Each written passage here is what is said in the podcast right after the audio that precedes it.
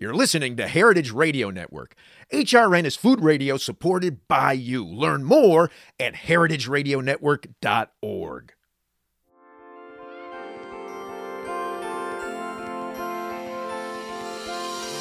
It's the final stretch of 2022, and HRN needs your help. Our goal for the winter membership drive is to raise $30,000. Become an HRN member with a donation of any amount at heritageradionetwork.org/donate. Through creative, educational reporting, storytelling, and live events, HRN delivers thought-provoking exchanges about the real issues affecting our global food system. Your donation also supports our internship program, an essential part of HRN's work that educates the next generation of journalists. Donate at the $90 level before December 31st, and you'll receive a limited-release HRN t-shirt designed exclusively for HRN members by artist Chema Scandal. When you become an HRN member at any level, you'll be the first to know about special events and get news updates created only for Food Radio Insiders. Help us meet our end-of-year fundraising goal with your tax-deductible donation. Go to heritageradionetwork.org/donate and become a member today.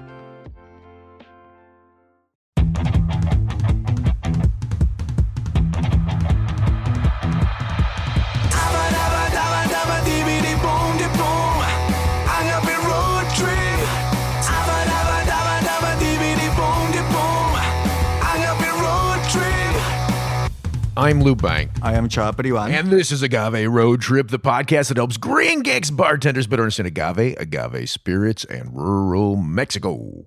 And today we're going to talk about one of my favorite animals. Have I told you that I don't necessarily love mammals, Lou? I tend to love... Yeah, This explains your dating habits, Chava. Hey, but keep Lou, going. Come on. That was really strong low blow.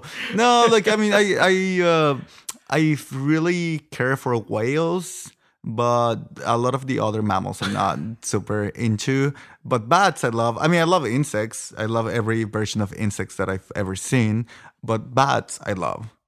I don't know why exactly, but every time I see a bat, my day gets better. There you are again with the backhanded compliments. You can't just love bats. You got to dislike mammals, Chava.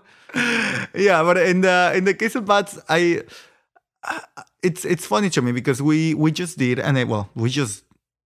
an interview with Kristen Lear. Dr. Kristen Lear of Bat Conservation International. So I'm the most terrible person with titles. Yes, and it was amazing. It was great because I finally got to speak to someone that really knows about these things. And I was able to express my love. But it also is fortunate because it's not only that I love these animals, but they're a very relevant area of study in the agave world, right? Yeah, to an extent that it kind of confuses me sometimes. Elaborate. Sure. Like, people talk about, the bats and the bats and the bats when in reference to agave and pollination. And it seems to me that, I get it. Bats can pollinate the agave. But can't all these other things, the hummingbirds and the bees and the flies? Yes, I mean, in the sense, I agree, in a capacity. Yeah. And actually, I had never thought about this. I mean, considering that most of the mezcal and tequila all of tequila is not pollinated. Sure. Okay? Sure. That's the first part. But a significant amount of the mezcal that we drink in the world comes from Oaxaca, right? Yeah. And Oaxaca, there's some desertic areas. Jutla, Miahuatlán, I think they might not be characterized as full deserts, but they're dry areas. So maybe the bat plays a more significant role in the pollination because, you have to have the rumble of the bees to be able to make it there. But in the north of Mexico, you have to have like a strong, intense bee to survive under that bee. I'm sorry, I thought you said beast. Okay, gotcha. Yeah, a bee that is a beast, correct. So you're saying for the bee to get up that high and to travel that far? Well, and in the middle of how many other flowers are out there? I got you. In the north of Mexico, more important even. And that actually was the hummingbird too? Well, I guess because like the food source, I mean, this is the whole point, right? Is the food source is scarce. Correct. And even part of the interview, actually, she was telling us that in the north of Mexico, the bats can survive out of many other sources of nectar. So here we actually are talking about two things here, preserving the agaves and preserving the bats, right? So in terms of preservation of the agaves is the pollinators. As you can say, there's other actors in this picture, but it's also saving the bats. If you take out the food source of the bat, you're putting them in danger. Yeah. Oh, God. No, without question. But the interesting piece to, okay, so you're saying a bat is stronger than a bee, and that's why it can go from one. Well, they travel during the night. Yeah. He also looks stronger to my eye, but sure. Sure. Okay. But can the bat then, I guess, because the bat is traveling at night, it's not going to be able to get its food source from sunflowers too, is what you're saying. No. I'm saying that they can go through very, very hot environments and not suffer the same way that other things that are traveling during the day. Okay. Yeah. Okay. So the two things can oftentimes be sort of tied together. No, not sort of. There's a relationship there that it's hundreds, maybe thousands of years old. Right, and this is why we're seeing bat populations depleted, because now you've got all these agave in a place like Jalisco that's not going to seed and therefore not creating the food source for the bat. Yes, and what Kristen was suggesting is that in the south of Mexico, center of Mexico, there's other things that the bats can eat. But when you get to the north, I mean, we've been to Durango, we've been to Chihuahua. They actually do a lot of work in Durango. There's not a lot of other stuff. Right. So, I mean, all of the country is critical. I mean, sure, you're taking the 7-Elevens and Oxos out of the highways of the bats. And I mean, you've suffered through highways with no oxos. You're almost peeing your pants. Different problem. But in the north of Mexico, if they don't have food, can you imagine that? Right. So let's go to the quote from Dr. Lear, where she says this, and I think a more elegant way than we can. Oh yes, please. Yeah, agaves are amazing. They really are the lifeblood of many of these ecosystems. You know, from the pollinator side, obviously, they feed a ton of animals, not just bats, but hummingbirds and moths and other birds. So they're a huge food source. They're used as roosting sites or like nesting sites for like the elf owl, for example. They'll make little nests in the dead stalks. Agaves on the landscape, they help stabilize soils.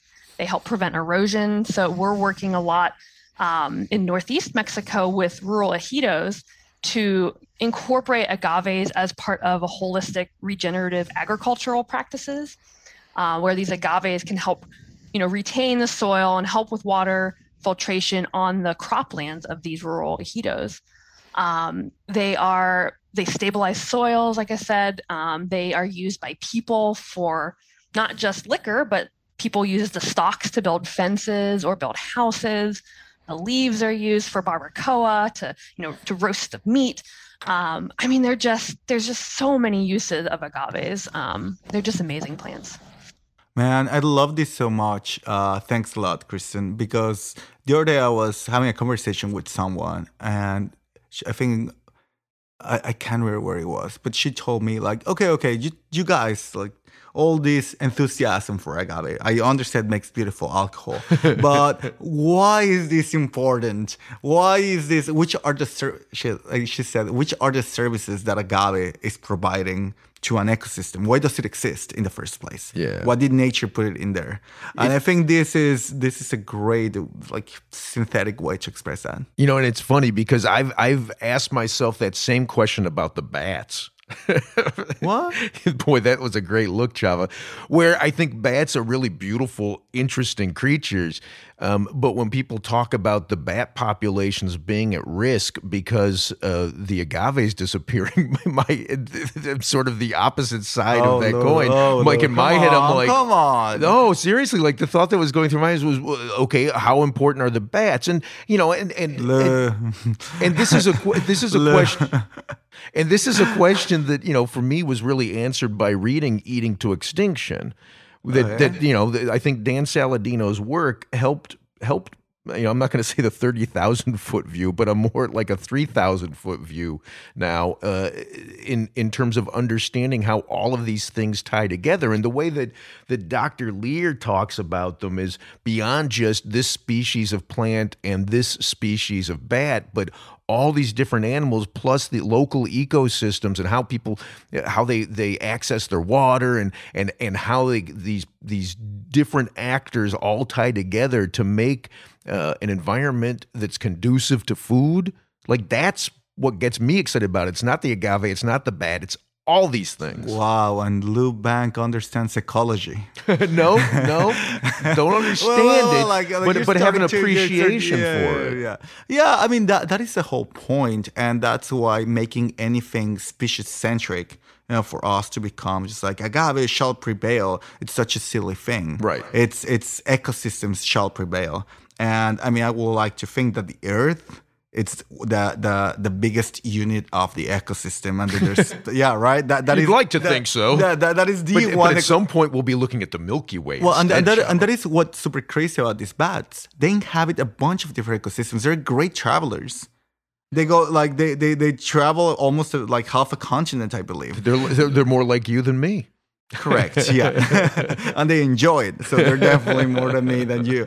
But that's I think that's something extremely marvelous about them. She was also telling us that they are extremely elusive creatures. That it's so hard to track them. It's so hard to really understand their behaviors because they travel these crazy distances. And they're too small to put trackers on them. Do you remember that part? That they cannot put the GPSs on them. Yeah. Though there's a chip in your neck and I can track you anywhere, and I could put that chip in a bag. Oh, come on. I guess maybe it might. Those are too expensive, only used in the military and fictional movies. But yeah, I just like... But it, to me, the interesting piece of all of this is, when I started SACRED, it's an acronym and it stands for Saving Agave for Culture, Recreation, Education, and Development. And absolutely, for me, back then, and that was like 2008, I think, or 2000, no, it would have been like 2010 or 11 when I started using that name.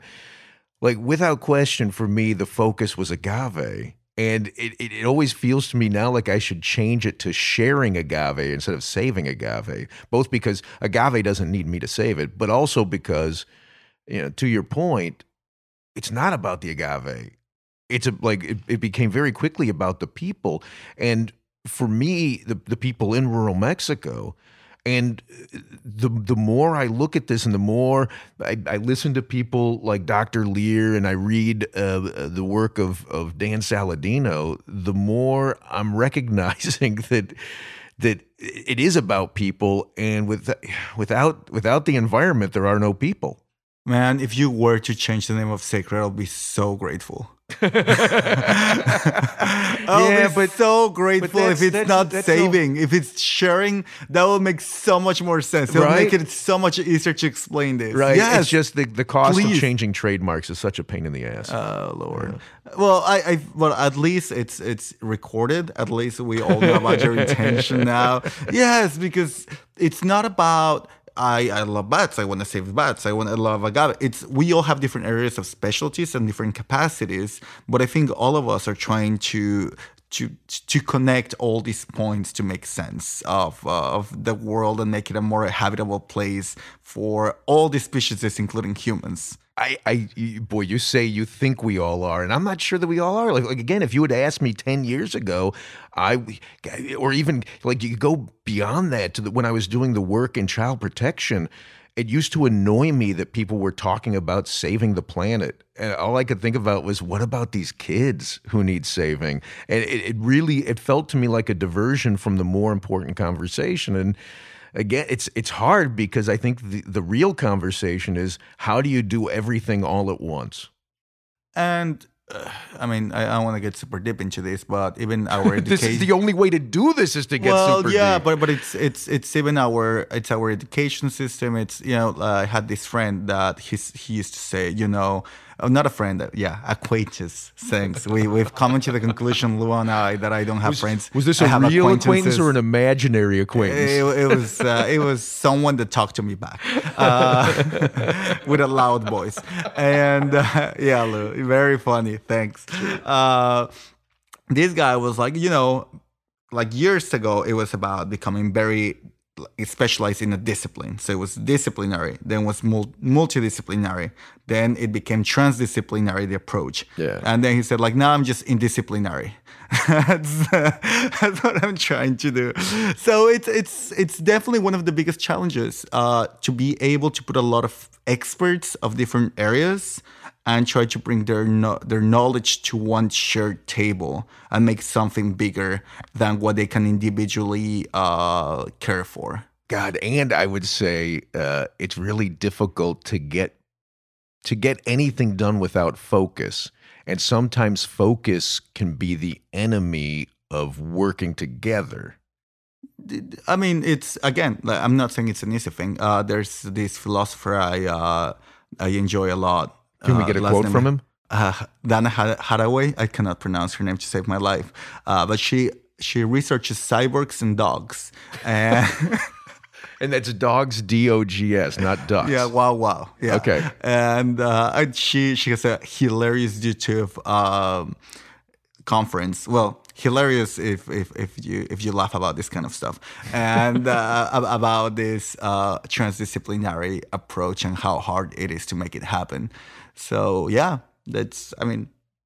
we need to bring more people that will not have a conversation. The bad people with the mole people and the agave people, and I want to party with the mole people. Yeah, right? Actually, that's those tend to be cool. But we maybe SACRED in the end just becomes a party organizer of bringing together people of different disciplines. Hey, if it's a party, I'm there, Chava. There you go. We'll serve good agave spirits. That's a wrap. Okay, I'll catch you next episode. Okay.